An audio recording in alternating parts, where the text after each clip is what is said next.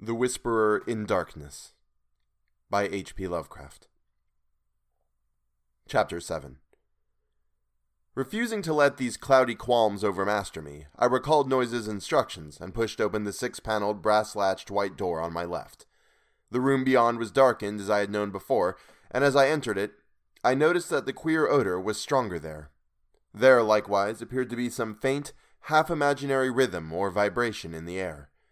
For a moment, the closed blinds allowed me to see very little, but then a kind of apologetic hacking or whispering sound drew my attention to a great easy chair in the farther, darker corner of the room. Within its shadowy depths, I saw the white blur of a man's face and hands, and in a moment I had crossed to greet the figure who had tried to speak. Dim though the light was, I perceived that this was indeed my host. I had studied the Kodak picture repeatedly, and there could be no mistake about this firm, weather beaten face with the cropped, grizzled beard. But as I looked again, my recognition was mixed with sadness and anxiety, for certainly his face was that of a very sick man. I felt that there must be something more than asthma behind that strained, rigid, immobile expression and unwinking, glassy stare, and realized how terribly the strain of his frightful experiences must have told on him. Was it not enough to break any human being, even a younger man than this intrepid delver into the forbidden? The strange and sudden relief, I feared, had come too late to save him from something like a general breakdown. There was a touch of the pitiful in the limp, lifeless way his lean hands rested in his lap. He had on a loose dressing gown and was swathed around the head and high around the neck with a vivid yellow scarf or hood. And then I saw that he was trying to talk in the same hacking whisper with which he had greeted me. It was a hard whisper to catch at first, since the gray mustache concealed all movements of the lips, and something in its timbre disturbed me greatly, but by concentrating my attention, I could soon make out its purport surprisingly well. The accent was by no means a rustic one, and the language was even more polished than correspondence had led me to expect. Mr. Wilmarth, I presume. You must pardon my not rising. I am quite ill, as Mr. Noyes must have told you but I could not resist having you come just the same. You know what I wrote in my last letter. There is so much to tell you tomorrow when I shall feel better. I can't say how glad I am to see you in person, after all our many letters. You have the file with you, of course. And the Kodak prints and records? Noyes put your valise in the hall. I suppose you saw it. For tonight I fear you'll have to wait on yourself to a great extent. Your room is upstairs, the one over this, and you'll see the bathroom door open at the head of the staircase. There's a meal spread for you in the dining room, right through this door to your right, which you can take whenever you feel like it. I'll be a better host tomorrow, but just now weakness leaves me helpless. Make yourself at home. You might take out the letters and pictures and records and put them on the table here before you go upstairs with your bag. It is here that we shall discuss them. You can see my phonograph on that corner stand. No thanks. There's nothing you can do for me now. I know these spells of old. Just come back for a little quiet visiting before night, and then go to bed when you please. I'll rest right here, perhaps sleep here all night, as I often do. In the morning, I'll be far better able to go into the things we must go into.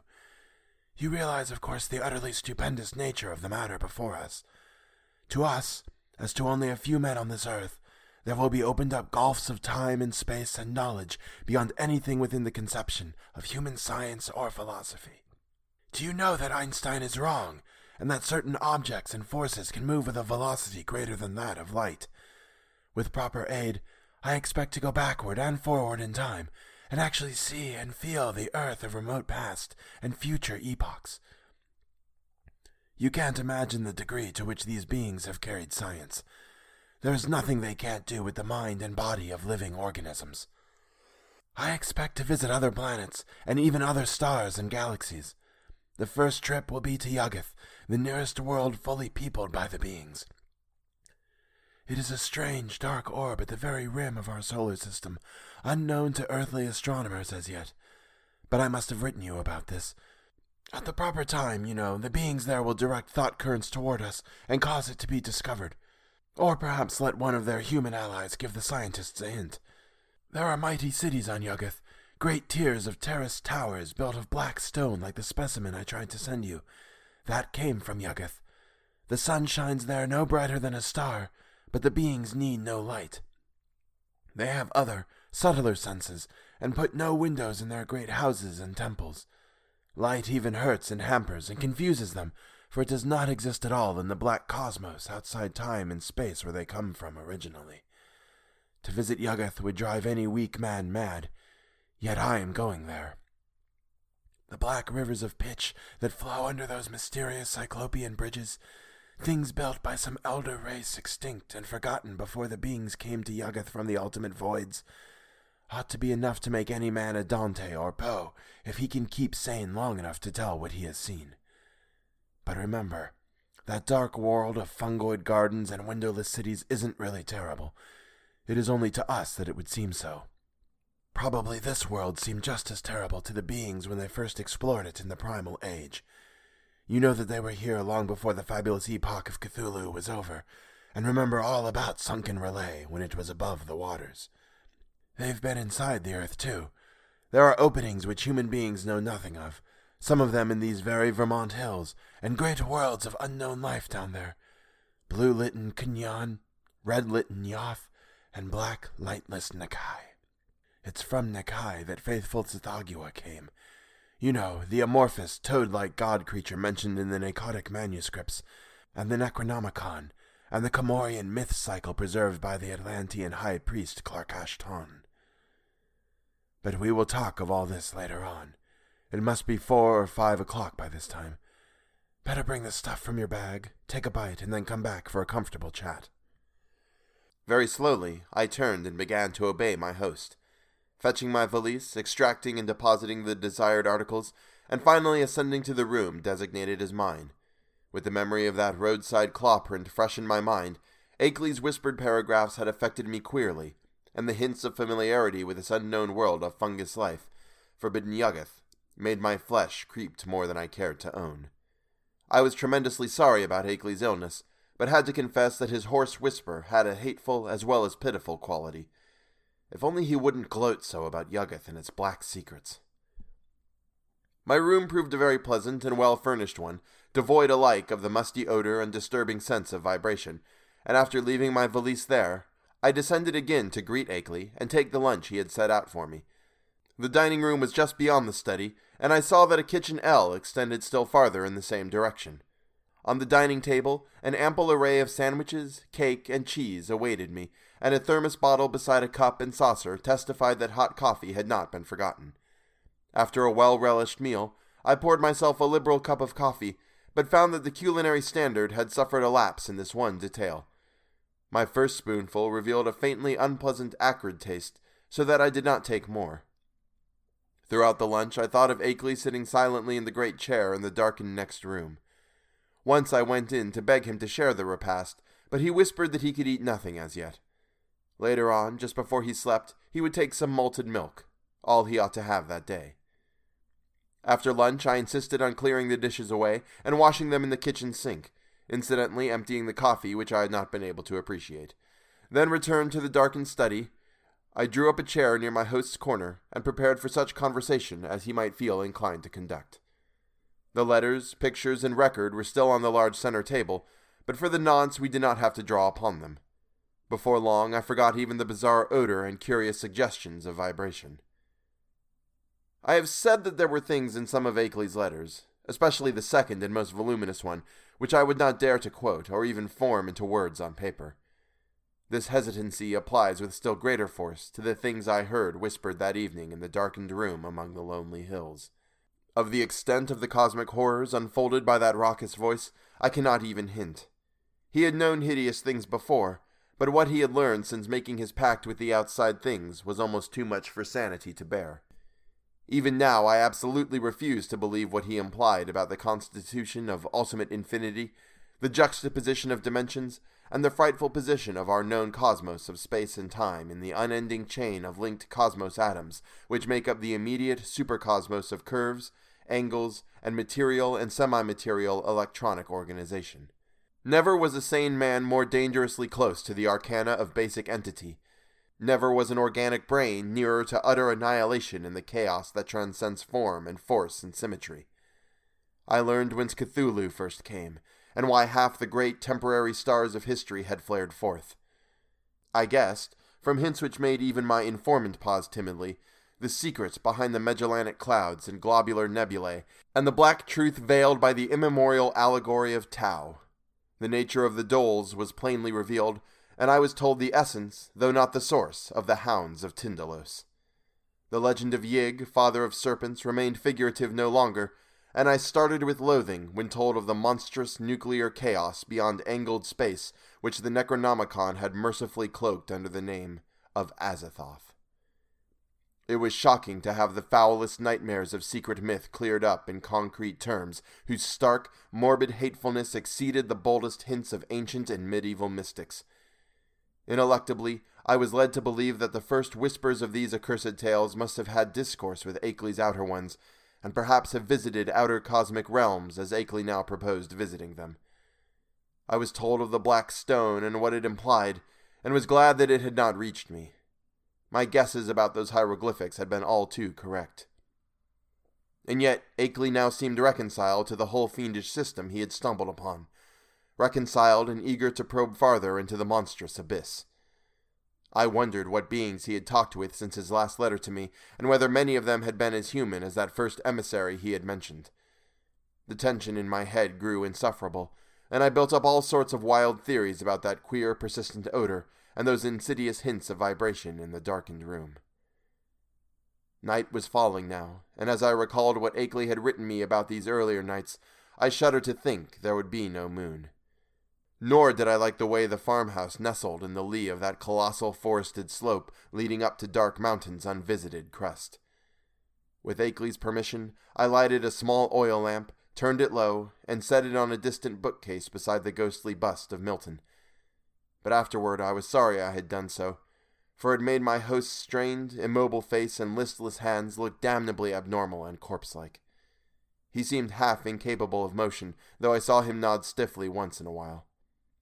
After what he had told, I could scarcely imagine what profounder secrets he was saving for the morrow, but at last it developed that his trip to Yuggoth and beyond, and my own possible participation in it, was to be the next day's topic.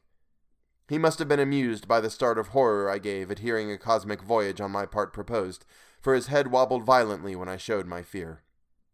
Subsequently, he spoke very gently of how human beings might accomplish, and several times had accomplished, the seemingly impossible flight across the interstellar void. It seemed that complete human bodies did not indeed make the trip, but that the prodigious surgical, biological, chemical, and mechanical skill of the outer ones had found a way to convey human brains without their concomitant physical structure. There was a harmless way to extract a brain, and a way to keep the organic residue alive during its absence. The bare, compact cerebral matter was then immersed in an occasionally replenished fluid with an ether tight cylinder of a metal mined in Yuggoth, certain electrodes reaching through and connecting at will with elaborate instruments capable of duplicating the three vital faculties of sight, hearing, and speech. For the winged fungus beings to carry the brain cylinders intact through space was an easy matter. Then, on every planet covered by their civilization, they would find plenty of adjustable faculty instruments capable of being connected with the encased brain, so that after a little fitting, these traveling intelligences could be given a full sensory and articulate life, albeit a bodiless and mechanical one, at each stage of their journeying through and beyond the space time continuum. It was as simple as carrying a phonograph record about and playing it wherever a phonograph of corresponding make exists. Of its success there could be no question. Akeley was not afraid. Had it not been brilliantly accomplished again and again? For the first time, one of the inert, wasted hands raised itself and pointed stiffly to a high shelf on the farther side of the room. There, in a neat row, stood more than a dozen cylinders of a metal I had never seen before. Cylinders about a foot high and somewhat less in diameter, with three curious sockets set in an isosceles triangle over the front convex surface of each. One of them was linked at two of the sockets to a pair of singular looking machines that stood in the background. Of their purport I did not need to be told, and I shivered as with ague. Then I saw the hand point to a much nearer corner, where some intricate instruments with attached cords and plugs, several of them much like the two devices on the shelf behind the cylinders, were huddled together. There are four kinds of instruments here, Wilmarth, whispered the voice. Four kinds, three faculties each, makes twelve pieces in all. You see, there are four different sorts of beings represented in those cylinders up there. Three humans, six fungoid beings who can't navigate space corporeally, two beings from Neptune. God, if you could see the body this type has on its own planet. And the rest, entities from the central caverns of an especially interesting dark star beyond the galaxy. In the principal outpost inside Round Hill, you'll now and then find more cylinders and machines. Cylinders of extracosmic brains, with different senses from any we know, allies and explorers from the uttermost outside, and special machines for giving them impressions and expression in the several ways suited at once to them and to the comprehensions of different types of listeners. Round Hill, like most of the being's main outposts all through the various universes, is a very cosmopolitan place. Of course, only the more common types have been lent to me for experiment. Here, take the three machines I point to and set them on the table. That tall one with the two glass lenses in front, then the box with the vacuum tubes and sounding board, and now the one with the metal disc on top. Now for the cylinder with the label B67 pasted on it. Just stand in that Windsor chair to reach the shelf. Heavy? Never mind.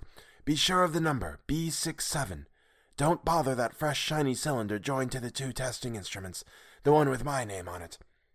Set B67 on the table near where you've put the machines, and see that the dial switch on all three machines is jammed over to the extreme left.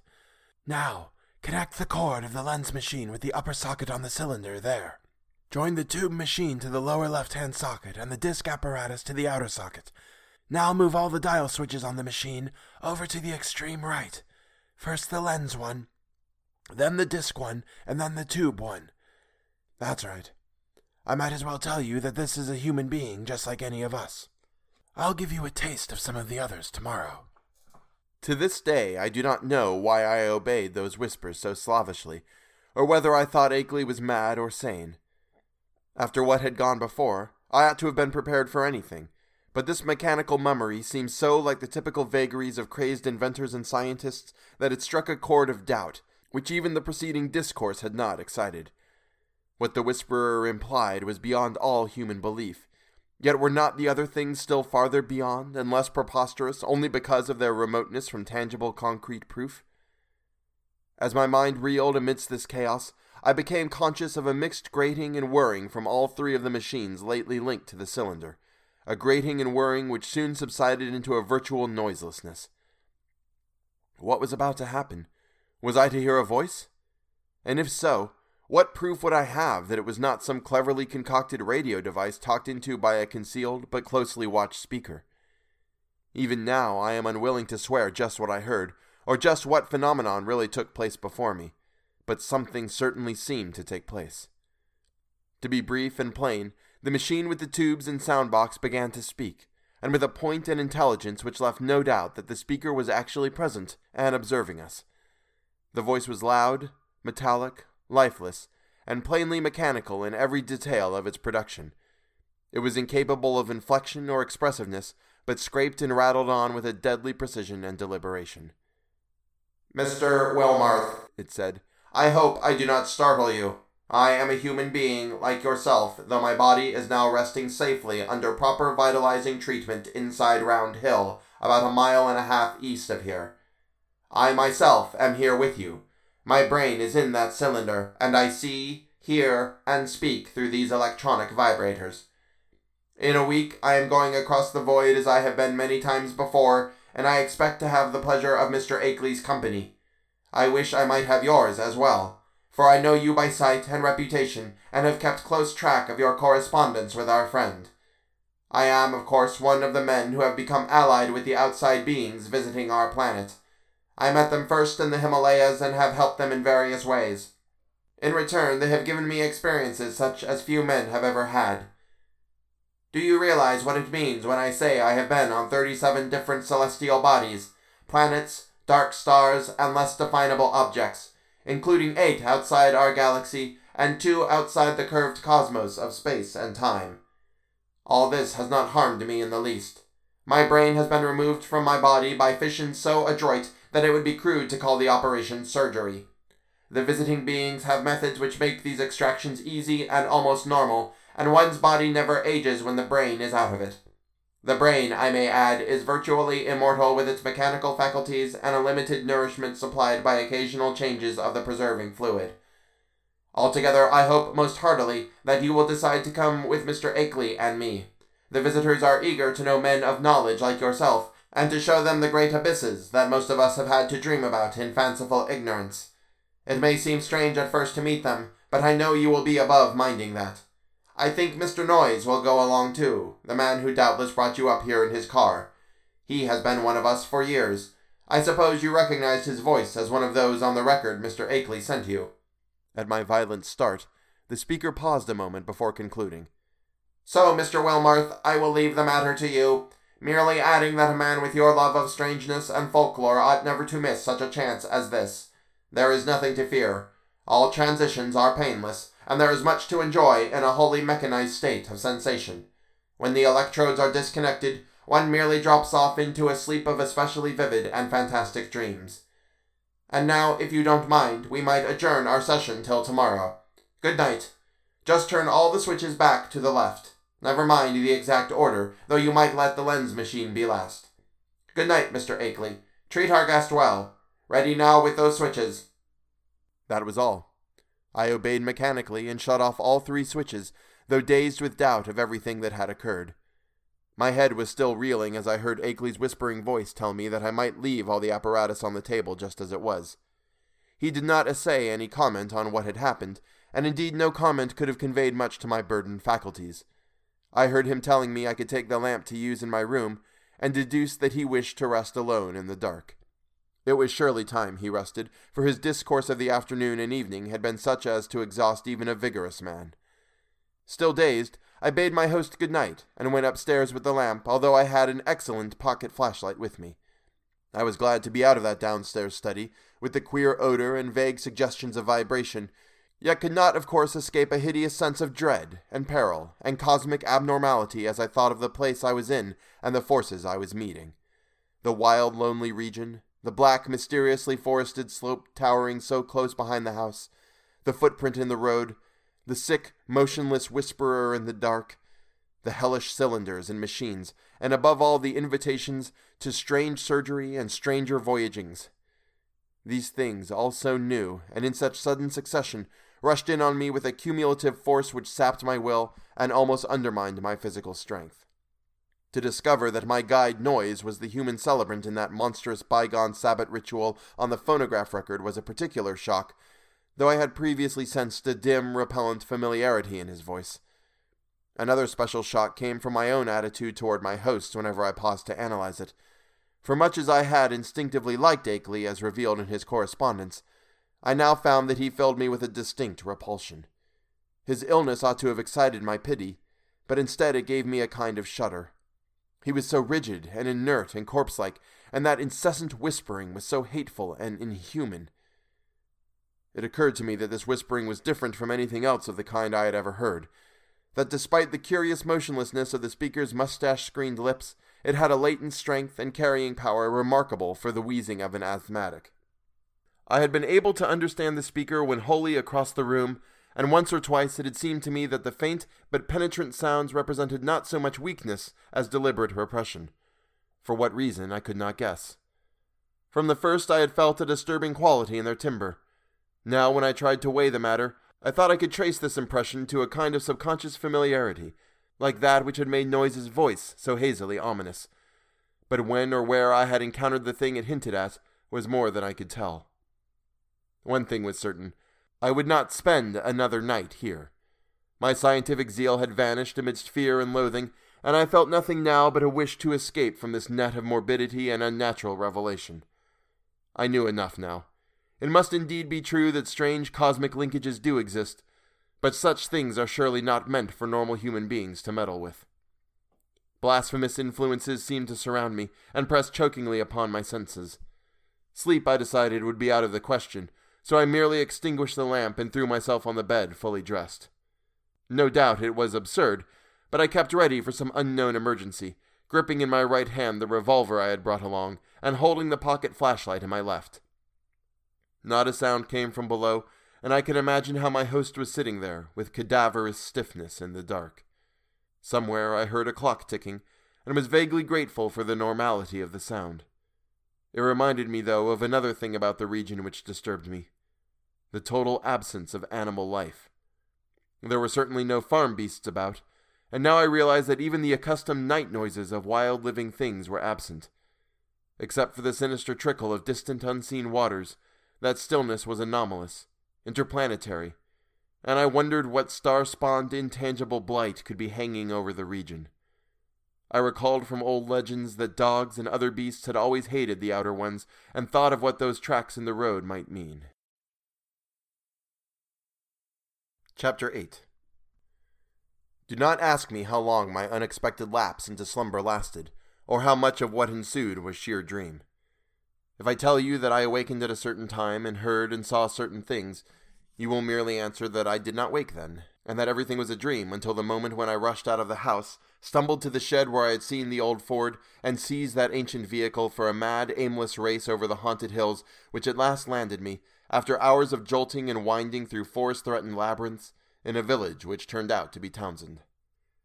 You will also, of course, discount everything else in my report, and declare that all the pictures, record sounds, cylinder and machine sounds, and kindred evidences were bits of pure deception practiced on me by the missing Henry Akeley.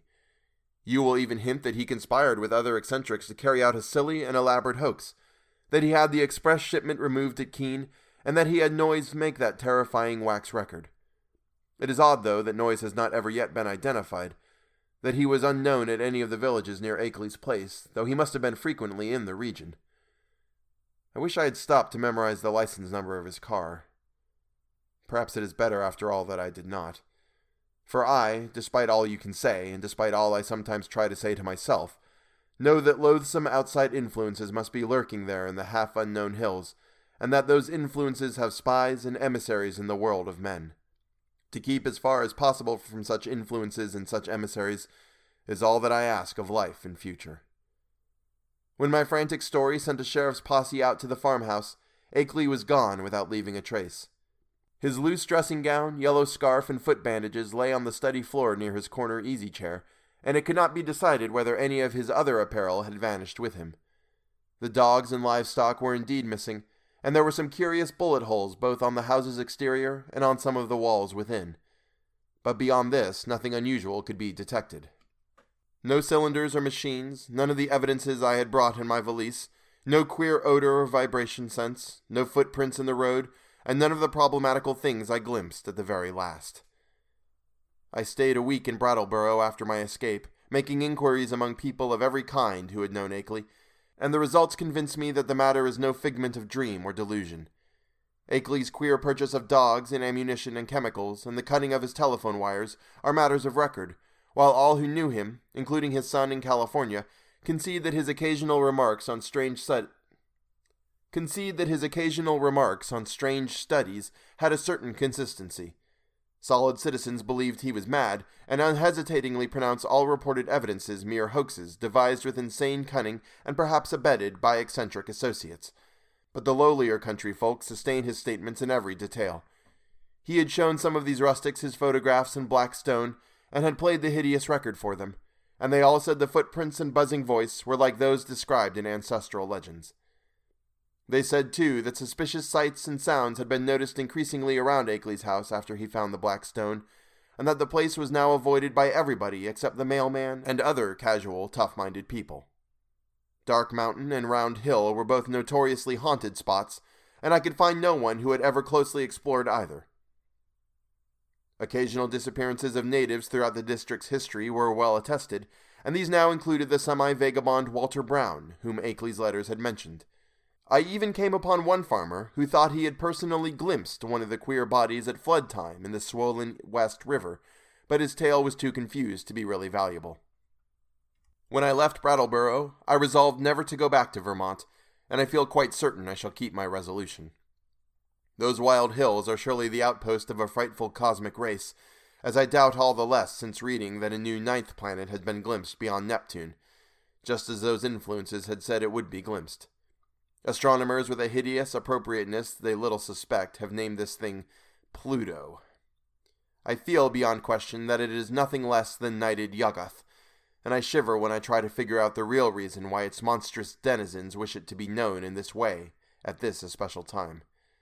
I vainly try to assure myself that these demoniac creatures are not gradually leading up to some new policy hurtful to the earth and its normal inhabitants. But I have still to tell of the ending of that terrible night in the farmhouse.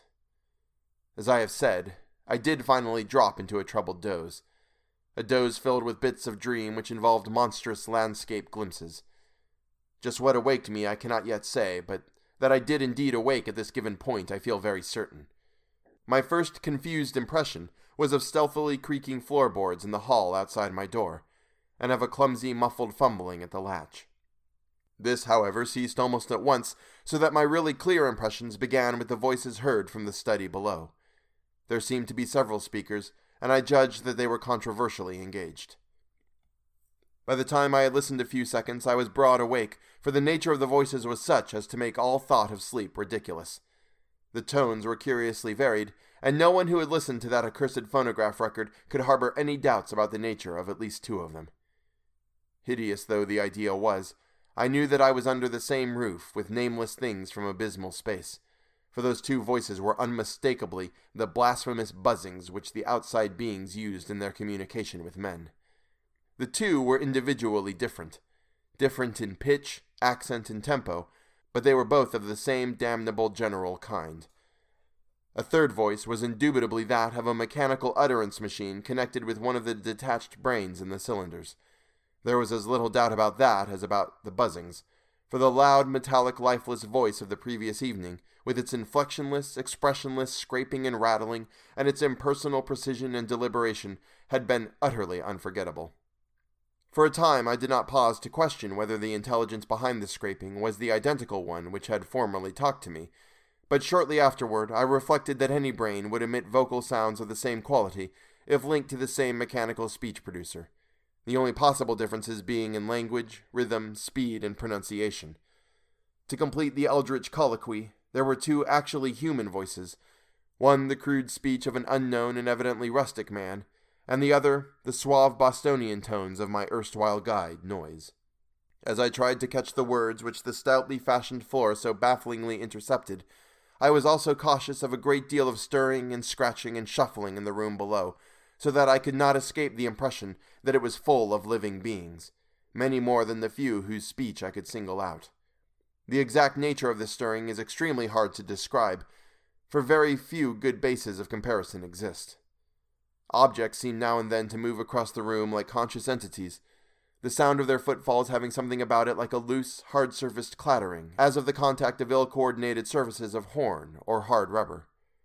It was, to use a more concrete but less accurate comparison, as if people with loose, splintery wooden shoes were shambling and rattling about on the polished board floor.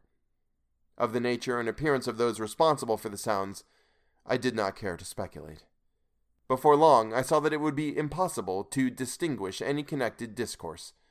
Isolated words, including the names of Akeley and myself, now and then floated up, especially when uttered by the mechanical speech producer, but their true significance was lost for want of continuous context. Today, I refuse to form any definite deductions from them, and even their frightful effect on me was one of suggestion rather than of revelation.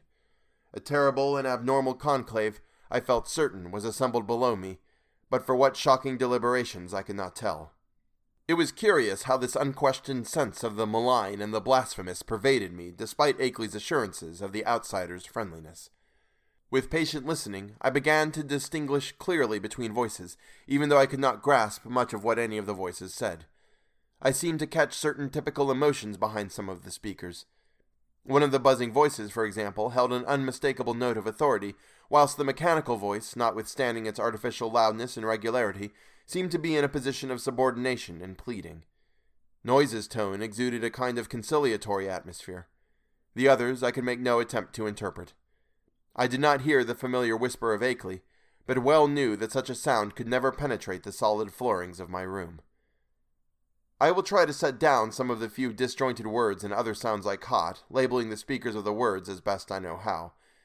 It was from the speech machine that I first picked up a few recognizable phrases. Brought it on myself, sent back the letters and the record.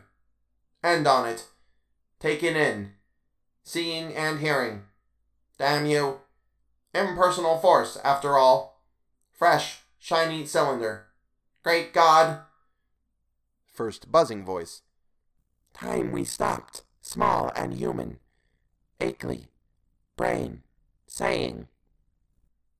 Second buzzing voice. Nyarlathotep, Hotep, Wilmarth, records and letters, cheap imposture. Noyes. An unpronounceable word or name, possibly N'gah-Kthun.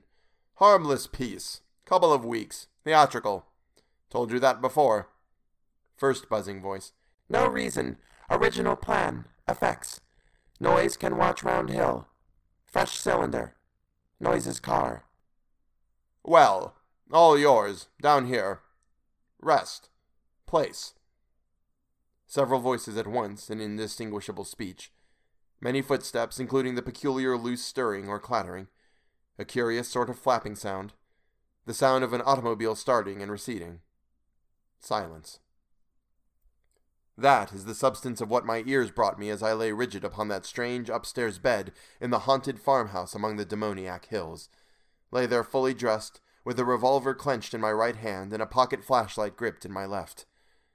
I became, as I have said, broad awake, but a kind of obscure paralysis nevertheless kept me inert till long after the last echoes of the sounds had died away. I heard the wooden, deliberate ticking of the ancient Connecticut clock somewhere far below, and at last made out the irregular snoring of a sleeper. Akeley must have dozed off after the strange session, and I could well believe that he needed to do so. Just what to think or what to do was more than I could decide.